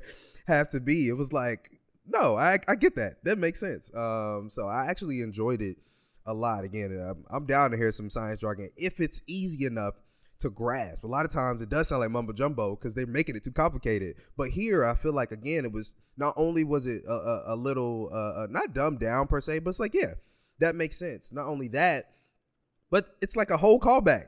It also it works out by the end of this whole thing. You know what I mean? It all makes sense by the end of it, and especially when we get into Loki's character moments and it gets deep down. It's all it's like, oh, the science was used for a reason. I, I like I like when that happens, and so it worked for me. It really did, and I liked. Um, th- there was another visual, right? The pens, the pens and the pencils were important. Like that was another visual of getting the band back together that uh that OB eighty Doug put together to make it make sense.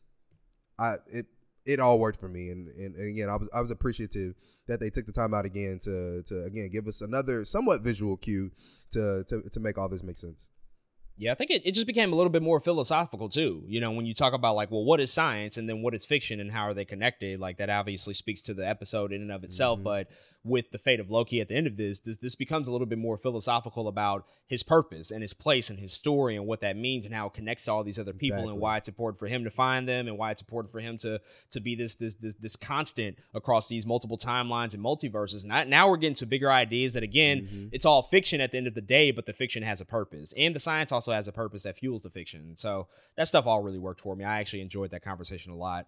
Um, the last person we see, well, technically not the last, but the last like true new timeline that we see, because we do see Sylvie, but she's living like the same life we already knew her to live. It's Mobius, and, and it's Mobius at a jet ski shop in Cleveland, Ohio in 2022. So the most recent timeline compared to all the other characters. But he's also living that life that I think a lot of us uh, sort of expected him to, or at least wanted him to. He mm-hmm. talked about jet skis in season one. Everybody wanted to see him ride a jet ski. He kind of does. It's jet, jet ski in the shop. He's trying to sell these different parts and these different these different vehicles. Loki pops in. He's like, you know, you're at the TVA, you're an employee there. He's like, oh yeah, you want an ATV? They have a nice little mix up there. But even more important, after we get past like sort of the initial shock of Loki seeing Mobius's fate, we also find out that Lo- Mobius is a single father and he's raising two boys and he's living in a suburban neighborhood and that's really really important to him. that's actually a I think a pretty satisfying life probably for that particular character because as Loki is trying to convince him to leave to embark on this mission to help save the TVA, Mobius continues to go back to his boys. Like, I can't leave my boys here. Like, I cannot do mm-hmm. that to them. Like, that's not. And so I think it's just like natural and, and and and reasonable to suspect that if Loki were able to see this, or excuse me, if Mobius were able to see this life of his as we knew him as Mobius, like if we if we had that experience of him going to Cleveland to see that he had a family with two boys, he would absolutely choose that life. That would devastate him that he yeah. was taken away from those got from those from those two kids. So how did that how did that impact you emotionally to see that he was so connected to him that he was so hesitant to even embark on this mission that it was it was really a challenge and probably the most difficult challenge of anybody of Loki to convince Mobius that he needed to come back to the TVA to ultimately save the timeline. Man, what a this is good writing, I think, um, and giving us exactly what again Mobius thought might be true. And he again, he's not afraid. He wasn't afraid of anything bad. He was only afraid of something good. And I think having a family, having a job, is something good. Though his kids are chaotic, man. They setting stuff on fire, running. Away. I don't know what's going on here, but. I absolutely, like you said, believe Mobius would choose to to live a life with his boys, and he clearly actually rides jet skis. He has jet skis in his garage. I'm sure he takes them I don't know wherever in Cleveland you could take to go to go use those. I have no idea. I'm sure there's a lake. I think they got a little bit of water, not that Yeah, much, but a little it's, bit. It's some water somewhere. He'd be jet skiing somewhere. So I'm glad to see that he actually does jet ski to some degree, man. But I like I I, I love it, man, and I love again the the how hard it is for Loki to have to do something, you know, like this, knowing everything. He is knowing, I think, in this moment. And I think that this is one of those moments that's like it makes you a god, right? I think it's a really interesting peril of of of what Loki's going through right now because he's he knows all, but what is he going to do with the knowledge that he has? He has to go save in this moment. He has to go try to save the TVA and tell Mobius, you got to leave your boys right now for at least this moment. We can put you right back where you were, but and I think that is something um, um again that that he he'll have to he'll have to wrestle with something that's really adorable. I don't know if you noticed, but when he first appears in front of Mobius's house, he like fixes himself up real quick. He's he, like brushes his hair. I was like, oh, you have to look good for your best friend, man. That is adorable, low key. Uh, so I thought that was a really really cool detail there, man. Um, but again, I love. I think the kind of the um I guess the conflicts that Loki is having to go through in this episode. Again, knowing where everyone was uh, in the TVA and knowing where they are now was like, oh shoot, that's that's a lot. I think to carry on one's shoulders. And again, uh, but I think that also is what's so interesting because those are kind of the the weight that is kind of the burden I, feel like should be carried on the on the shoulders of a god. And so I I I think it's a really cool concept and a really cool idea. Yeah, and I, you know, uh, last week I did predict that he would have to round up the gang and, and go convince everybody to, to come back with him, and, and that's what happened here. But I thought it was also interesting to know that it felt like the journey Loki was taking and, and going back to all of these people in their respective timelines to tell them about, you know, what's going on here. It felt like he was saving the most difficult conversations for last. Like he knew Mobius was gonna probably take some convincing once he saw his mm-hmm. life. He knew mm-hmm. he thought he thought incorrectly that Sylvie was probably gonna be the most difficult one to convince, but Sylvie, she's as aware of all of this as he is, and so she was the least difficult to convince to come back. And so I thought that that was funny. He was like, "Oh, this is not this is not how I expected that conversation to go." But Mobius was an incredibly tough person to convince because of the life that he's established for himself with these two young boys and this and this really sustainable life and this really ordinary probably but I think satisfying and simple life that he's built for himself and this particular scene and really all of these scenes, you know, Loki going to all these different timelines, this is how you get us to care about the multiverse. This is how you get us to care about other timelines. I think one of the big hesitations about the multiverse saga and just the route that they can take is do we give a fuck? Do we give a fuck about Earth 1048 or wherever the fuck? Because I don't know those people. Like, I know the mm-hmm. people in the sacred, proper timeline that we've been following. How do mm-hmm. you get me invested in all these other people? And they tried in episode two, at the end of that, when you see Hunter B15 looking in horror at all those timelines evaporating from the screen. And I think it works to a certain degree, but it's completely different when you go to these different timelines and you see these lives that they built for themselves. You mm-hmm. see that they're all on different paths and they all have their own respective purposes. And that has just done more in the way of this multiverse saga than I think anything else has. Like, yes, Tobey Maguire, Andrew Garfield, I gave a fuck about y'all because I saw y'all movies, and so y'all come back and great. I love where y'all ended up. But all these other projects, when you talk about all this multiverse mumbo jumbo, you can only but do so much unless you show us the reality. And I think that this episode, more so than any other project in Phase 4 and Phase 5, showed us why these timelines are important. Showed us that there are real people here. There are families here. There's little boys. There's innocent people working in record shops. There's people mm-hmm. working at McDonald's like that are just living regular ordinary lives. They don't deserve to just, you know, go away and be Right. pruned off the timeline. And so I just loved how all of this came together and ultimately Loki finding Sylvie, you know, which leads us really kind of to the next part of this conversation. Again, I think he saved her for last because he thought it would be difficult to convince her, but she she was very much on board and remembers everything that happened and remembered the decimation of the TVA. And so they eventually go to a bar and get a drink and they sit down to try to really just unpack this. And as he tries to convince her to come back with him because they need all of the temporal auras of all of these individuals who were in that situation at that time, Sylvie's not having it because she's like, wait, you actually got to see them live their lives now. You get to see that people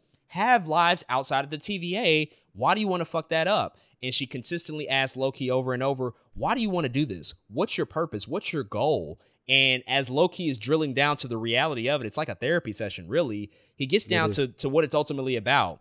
It's the fact that he wants his friends back. That's what he says. I want hmm. my friends back. I don't want to be alone. I need to go find these people because I've been alone my entire life. I felt alone and now I actually have a purpose and I have people that I connect with. And so this is why I need to do this. It's it's not even about the timelines. It's not about this bigger, larger multiversal shit. Like of course, that's going to be a natural sort of consequence of all of these actions, but it really just distills down to the basic fact that he wants his friends back and he wants to save their lives. And he also is of the belief that they can now at least have a choice because they have come from these different timelines. They know their purpose and their experience in the TVA. Allow them to choose, but we still need to do this first because Kang is still a threat out there. So, what were your thoughts on just this conversation, which I think really just gets down to the nitty gritty of Loki as a character and the journey he's been on up until this entire point? Everything that we saw out of Loki season one, Loki season two, and then, of course, knowing his history prior to this, the history of that that 2012 version who was trying to take over and dominate the world Mm-hmm. and, and rule with an iron fist, who's now developed into this really selfless person, this really caring person who's just trying to look out for the people that are close to him. Yeah, I think for, you know, close to the first time in his life, Loki has actually found a group of people who I guess want better for him. you know, he, he he comes to Mobius and he says Mobius in this episode like you saved my life once. You know what I'm saying? Now I'm trying to save yours and I think it, it again it is a full circle moment because um uh, again, uh, if you know Loki's life, it was really not a lot of people who cared about Loki. It was like Thor and his mom, maybe Thor, and you know what I'm saying. And it's like now this literally the band is all of these people now that care about him and his friends. and He has now become accustomed to that. Um, and and and, and, and it's it's so interesting that the conversation that him or Sylvia are having because it feels like everything can be true, and it feels like both of them are right about things, but also not seeing the bigger picture that both things can be true, right? Sylvie's trying to get Loki to understand that look, people have lives and they deserve to live these lives, and Loki's like, well, they should have also have a choice between the TVA, knowing that that was that was one part of their life, and a, a life on the timeline which could also be part of their life. Both things can be true, and Sylvie's like, no, only the timeline is right, and Loki's like, oh, only the choice is right, and, and, and I don't know, it's, it's just so interesting that Sylvie gets him to buy in completely that he's like wrong in that moment just because he had a breakthrough for himself. I think that's really interesting. Uh, uh, cause it, it, I do like the moment Loki's like, you know what? That is, I do just want to save my friends because I don't want to be alone. And Sylvie is right in that it is selfish in a way, right? I just, I want my friends, but it's also selfless wanting to give them a choice. And yeah, I don't know. It's like really complicated and convoluted when you think about it. But it also this it, this situation isn't that simple. And and I I hate that it takes Sylvie for a whole record store to kind of go disappearing to see the urgency that Loki was trying to move with. You know what I'm saying? Like it, it should not have to happen for her to, to understand that. But again, I understand all these perspectives and I understand where everyone was coming from. It's like y'all are both right about separate things. I wish I could both like come together and understand that both of y'all are right. Y'all just need to see the bigger picture. And and again, Sylvie finally sees the bigger picture after a piece of her reality gets stripped away from her, something that she clearly likes to do, that she clearly has done multiple times. She goes to she's very local. The bar guy knows her name. The record guy knows her name. And now they're all disappearing in front of her. It takes her a minute to realize it, but again, at least it happens at some point. Now my only question is, does she remember all of all of the things that go down after uh, when we when we see what you know what Loki can do? But man, I, I I think that's a really important conversation, like you said, from everything Loki story coming up to this point. Uh, but yeah, it's it's it's really good conversations being had. This this was an amazing scene. Some really really incredible writing, especially just between the conversation of Sylvie and Loki here. I mean, on Sylvie's side of things, you know, she says repeatedly like, "What's wrong with wanting something, Loki? Like, why why is it hmm. wrong of me to want just a regular ordinary life?" And that is true. I agree with you completely that they both make points, and I'm totally on board with Sylvie wanting that. The the the, the issue is, is that you know I think she did a lot of damage in the way of making an ordinary life for herself. She actually took some action that that has caused a lot of these events to occur to create that ordinary life for herself. It's like, yeah, Sylvie, I get you. You you should want that because you never had it. You were stripped away from the life that was meant for you. But the the the the, the specific course and the specific path that you walked has now created irrevocable damage apparently that that is just mm-hmm. splintering off and damaging and, and and decimating these multiple timelines. And so you do have a part to play in this. You are responsible to a large degree. Therefore you should have some sense of responsibility to what loki is asking of you.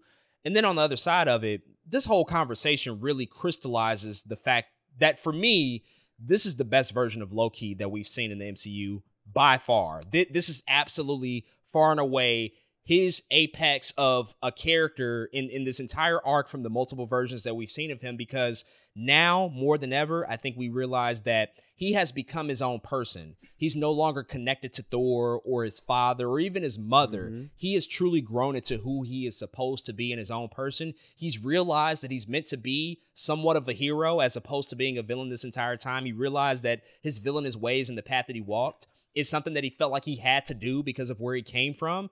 And now that he's gone mm-hmm. through all these lessons and he's developed these relationships, he's close with people that he cares about, he realizes like, well, this that's what this all is about. I need to just save my people. I need to save my friends. Like that's why I'm here.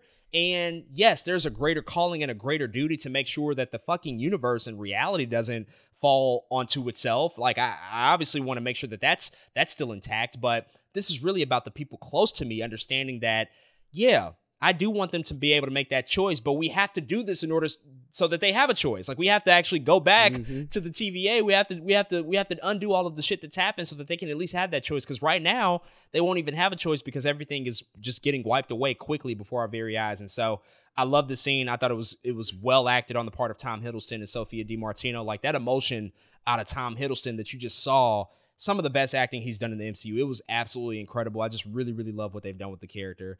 Um, and in the very next scene, we see Sylvie, as you as you noted, she goes to a record store. She knows the guy there. They have a you know little bit of a friendly banter back and forth. She grabs a record, The Velvet Underground, to just escape, listen to it, just take some time off. She probably had a hard day flipping them burgers at McDonald's, um, which they they they teased. I didn't realize it until I, w- I went back and re, you know rewound the episode. But you know when she puts her her take home McDonald's on top of her oh, truck. It disappears. It disappears and mm-hmm. she looks, but then she gets distracted by Loki's appearance. And so they call out the fact that this reality is on the way out very, very early. And so we just see everything around her as she's listening to this music spaghettify. The whole reality is being destroyed before her very eyes. And it takes that very moment for her to realize, like, oh shit, Loki's right. I got to go back. And so at the very last moment, she's able to escape the reality and go back with the rest of the crew. What, what did you think about visually with the scene? I think it was I mean, more than anything else, was like the craziest visual so far. Like they teased it earlier at the TVA. We saw it with Victor Timely, but more so than ever, mm-hmm. they just really sat in the moment to, to to show us. I think the horror of what it would look like to see an entire reality just get wiped out of existence. Yeah, and I, I love how they they were putting in little moments, like you said. The McDonald's bag went missing. Loki's shot of bourbon went missing too, and it was just like, what is going on here? And then it's it's I, I love that they picked a moment that felt I think serene, right? It, it, for Sylvie, because again, everything about was like it, it wasn't that long. It was like five minutes of television, right? But everything about that was like a peek into Sylvie's life, Loki. It's like she got off of work, she had her little food, she was taking home with her. She took Loki to a bar, which the bartender knew exactly who she was. Can I have two bourbons? That's a good choice, Sylvie. you know what I'm saying? He used their name. Then went to a record store in which, oh, you need to work on your sales pitch. Kind of quip, oh, she's been here plenty of times before. She goes to, the, it's like, I love how they picked a moment, again, that felt very Sylvie does this all the time. This is her home. People know her in this community and like you said, spaghettified it. They it, but it looked. It's it's a mix between beautiful and horrifying. You know what I mean? Like it's like, dang, this looks crazy. It makes your skin crawl a little bit though too. You know what I mean? You're like, ooh, I, this feels and looks so weird, but it does look visually like, wow, what's happening? What is going on? These people are are they dying? Is this is this similar to Thanos? You know what I mean? Thanos is like a snap. This the spaghettify thing is different. It's giving you like a, a, a more. It's solid first. It turns into a solid before it dissolves, and it's like, oh man, I don't know how to feel about this. But the moment she's sitting on the couch and the, you can see everything behind her and it's starting to disappear is crazy, man. I mean, they were they were they were shooting their ass off in this. you know what I'm saying? And the visual effects are really good. Like this is what it's supposed to look like when visual effects are t- you take your time. You know what I'm saying? This is what it's supposed to look like. So uh, uh, I, I really like the like this moment a lot, man. Again, it wasn't just the look of it either, but it was again the moment to take away something that seemed so serene for Sylvie in this moment, something so close to home, and break down her reality. Because now, as people who have been watching Sylvie this whole time, a woman who was willing to do all this shit to just be happy to live her own life, get broken down in real time as she thinks she's in her moment of peace, right? Imagine Thanos is in his garden after snapping half the whatever, and then all all of his vegetables start to just I don't know, but that's what it felt like. You know what I'm saying? She caused all of this havoc and all of this, and it's like, oh, she finally has a moment of peace. Nah, you don't have a moment of peace right now. And it, it, yeah, I, I, I love I love how they just again bring everything full circle in the way they made it look, man. The to see the the the record store guy like reach out for Sylvie was like, oh yeah. We got to do something about this. I felt like I should be part of the team. I was like, "Oh yeah, no, this is crazy." Uh, so yeah, I, I think they did a really good job. It, it was excellent. I, I this was probably my second favorite part of the episode. The, the favorite part is coming up next, but my second favorite part of the episode where it's just like, wow, visually, you just have to sit here and experience this. We're not going to escape it. We're not going to cut away to another scene. Like, you have to live with what this is going to feel like and what this looks like.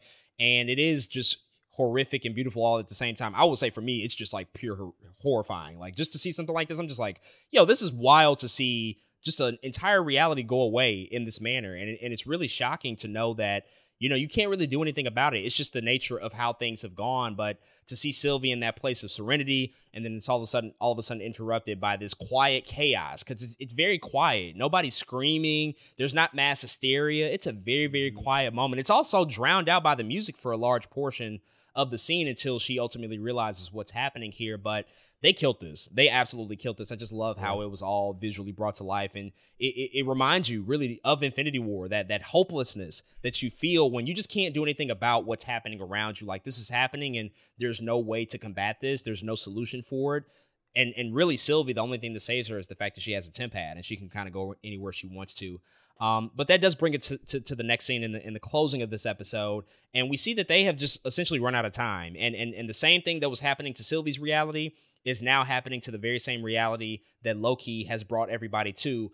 And they all start to spaghettify away. They all start to slip through his very fingers. Mm. And he's the only one that's not going away at this particular moment. But you see Mobius slip away. You see Sylvie eventually slip away, who I think presumably we probably thought that she wouldn't have been affected by that, but she absolutely is. We see Hunter B15. Everybody is just going away again, recreating that sense of hopelessness from an Infinity War and, and just that that that pure like urgency, but the fact that you just can't do anything, it's just like you have to sit there and watch it all unfold. Your friends essentially die and, and get wiped out of existence before that sense of dread and I think that sense of loss overtakes Loki so overwhelmingly that he's able to figure out how to control the time slipping, which is mm. very much a callback to earlier in the episode because OB had suggested, like, well, maybe you can control it. Maybe, maybe it's really about that.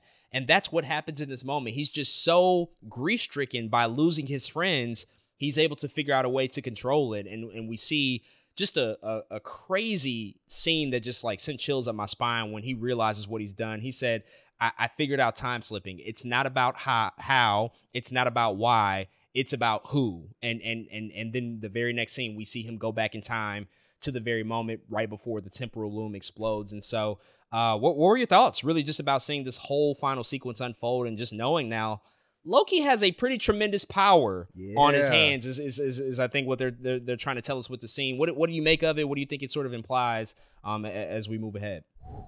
Poetry. This episode is poetry. I don't think y'all understand. this episode is actually poetry, man. You were talking about you know how Loki has become his own person, right? Sylvie asked him like, "Is it's okay to want things?" And Loki, you know, in this new version of him, in this post 2012 New York version of him, now he has friends. He's not attached, like you said, to Thor. He's not attached to his mom or his dad. He's trying to make a name for himself. And up until now, he's been known as the god of mischief. That is what he is known to be. That is what Brad was talking about when he was interrogating him in there was like everything you touch it's is it, it turns to shit. you are here. They told him in the beginning of the TV show. Loki was it episode one. They told him everything you do and everything you touch, you cause havoc. People lose things because of you. People die because of you. People and you're destined to lose. You're destined they... to lose. Everything you do, you lose. He even asked Sylvie at one point, "Are we always destined to lose? Is that what Loki is? Until now, my boy can time slip. Oh, do y'all understand? My boy can time slip and pretty much rewrite anything he has ever done, making him no longer the god of mischief, mischief, but potentially the god of stories. Come on, bro. What? What?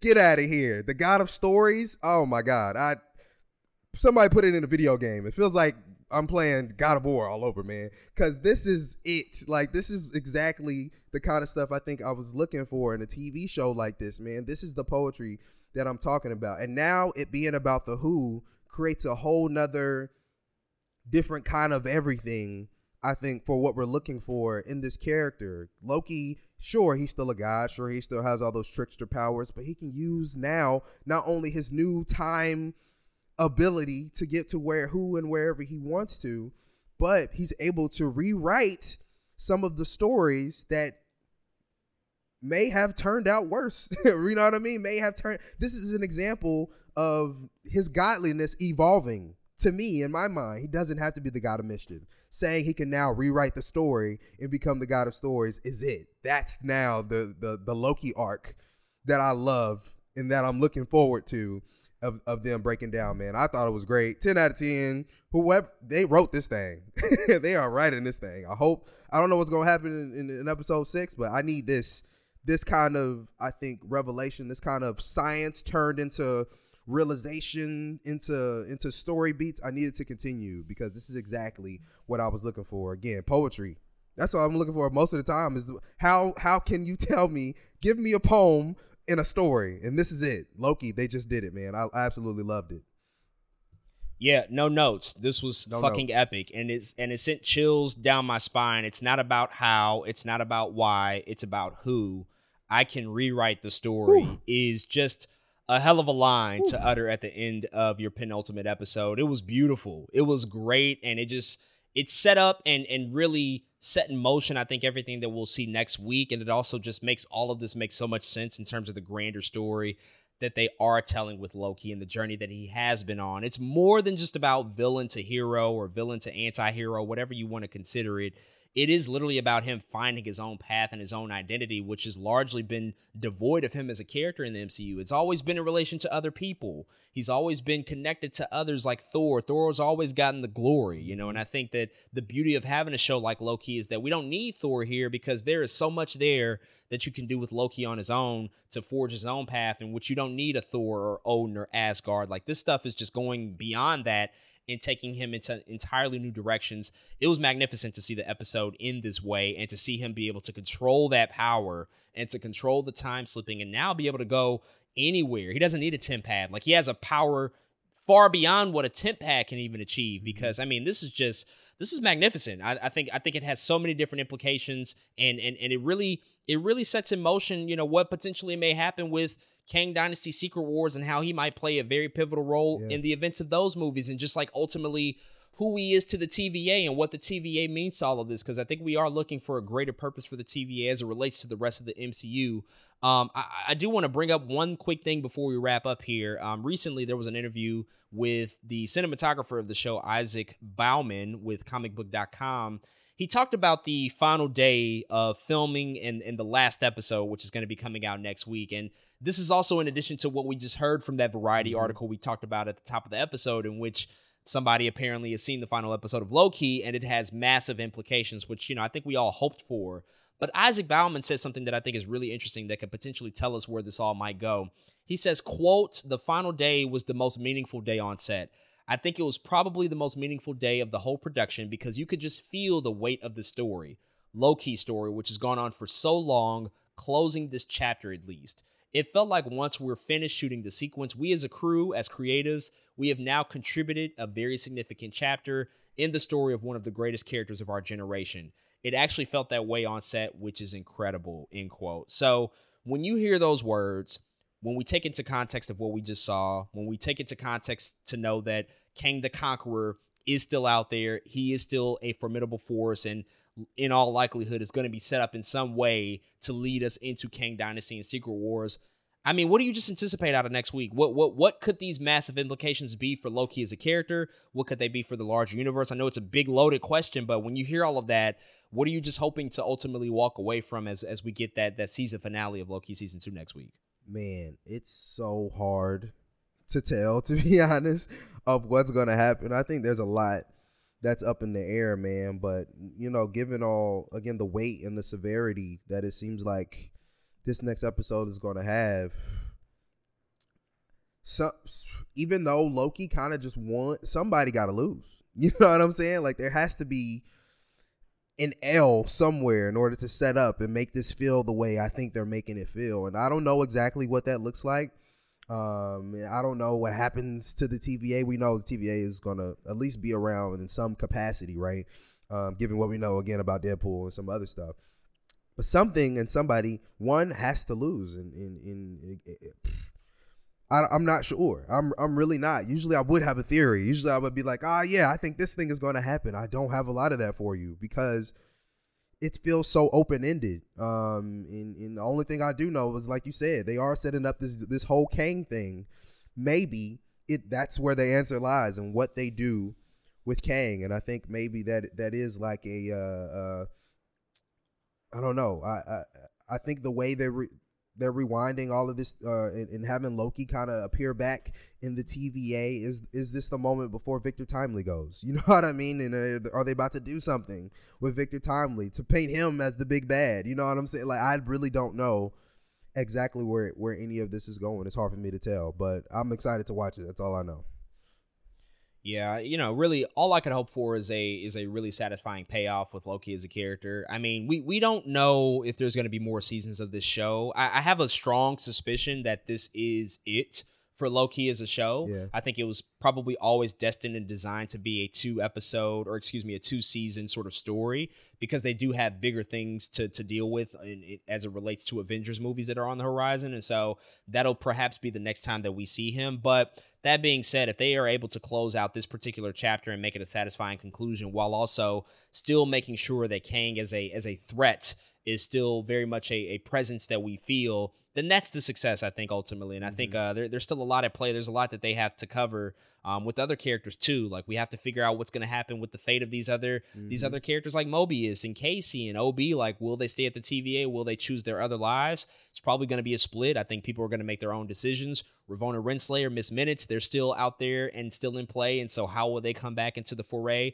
And then, of course, the other variants of Kang the Conqueror. Now knowing that We've lost three. We've lost Kang from Quantumania. We've lost He Who Remains. We've lost Victor Timely, at least for now. I mean, Loki can time slip and time travel, so perhaps Victor Timely will be back. But where do these other variants come into it? When, when, when do they make their presence known? And, and, will they cause chaos and wreak havoc on whatever this new TVA is that's going to be mm-hmm. established? And so that'll be very interesting and, and, very curious to see. So there, there's a lot of questions. One thing that I did think about, it's probably unlikely because it, it might be a bit of a backward step, but I had thought about like, well, what if Loki becomes like a he who remains himself? What, you know, that whole quote about it's about who that kind of stood out to me. Like, well, what if he's like a version of that? What if he is somebody who is controlling time, but he's doing it with more of a good heart, more more of more of the mm. the good mm. intentions at play because he's seen he's seen what's happened with the He Who Remains. He knows that that's been a bad path, and maybe that's too much power for one person to wield. I think that that was kind of the point of He Who Remains that he was just too powerful.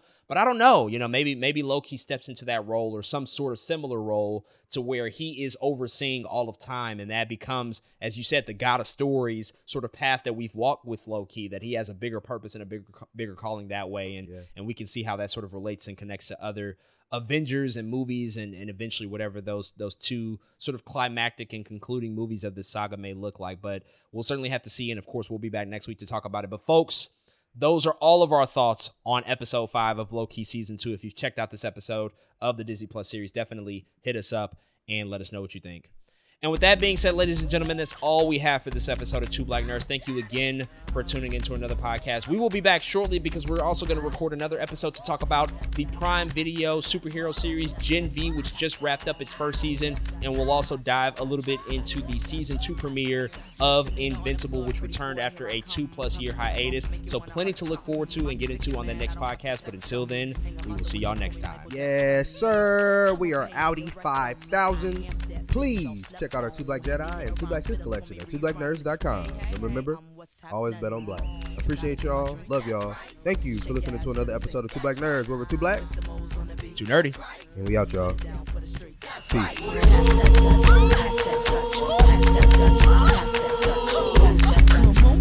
Dutch, baby. Shake, shake, shake your stuff, ladies. jiggle that fat. Don't stop, get it till your clothes get wet. Number one, drums go bump, bump, bump.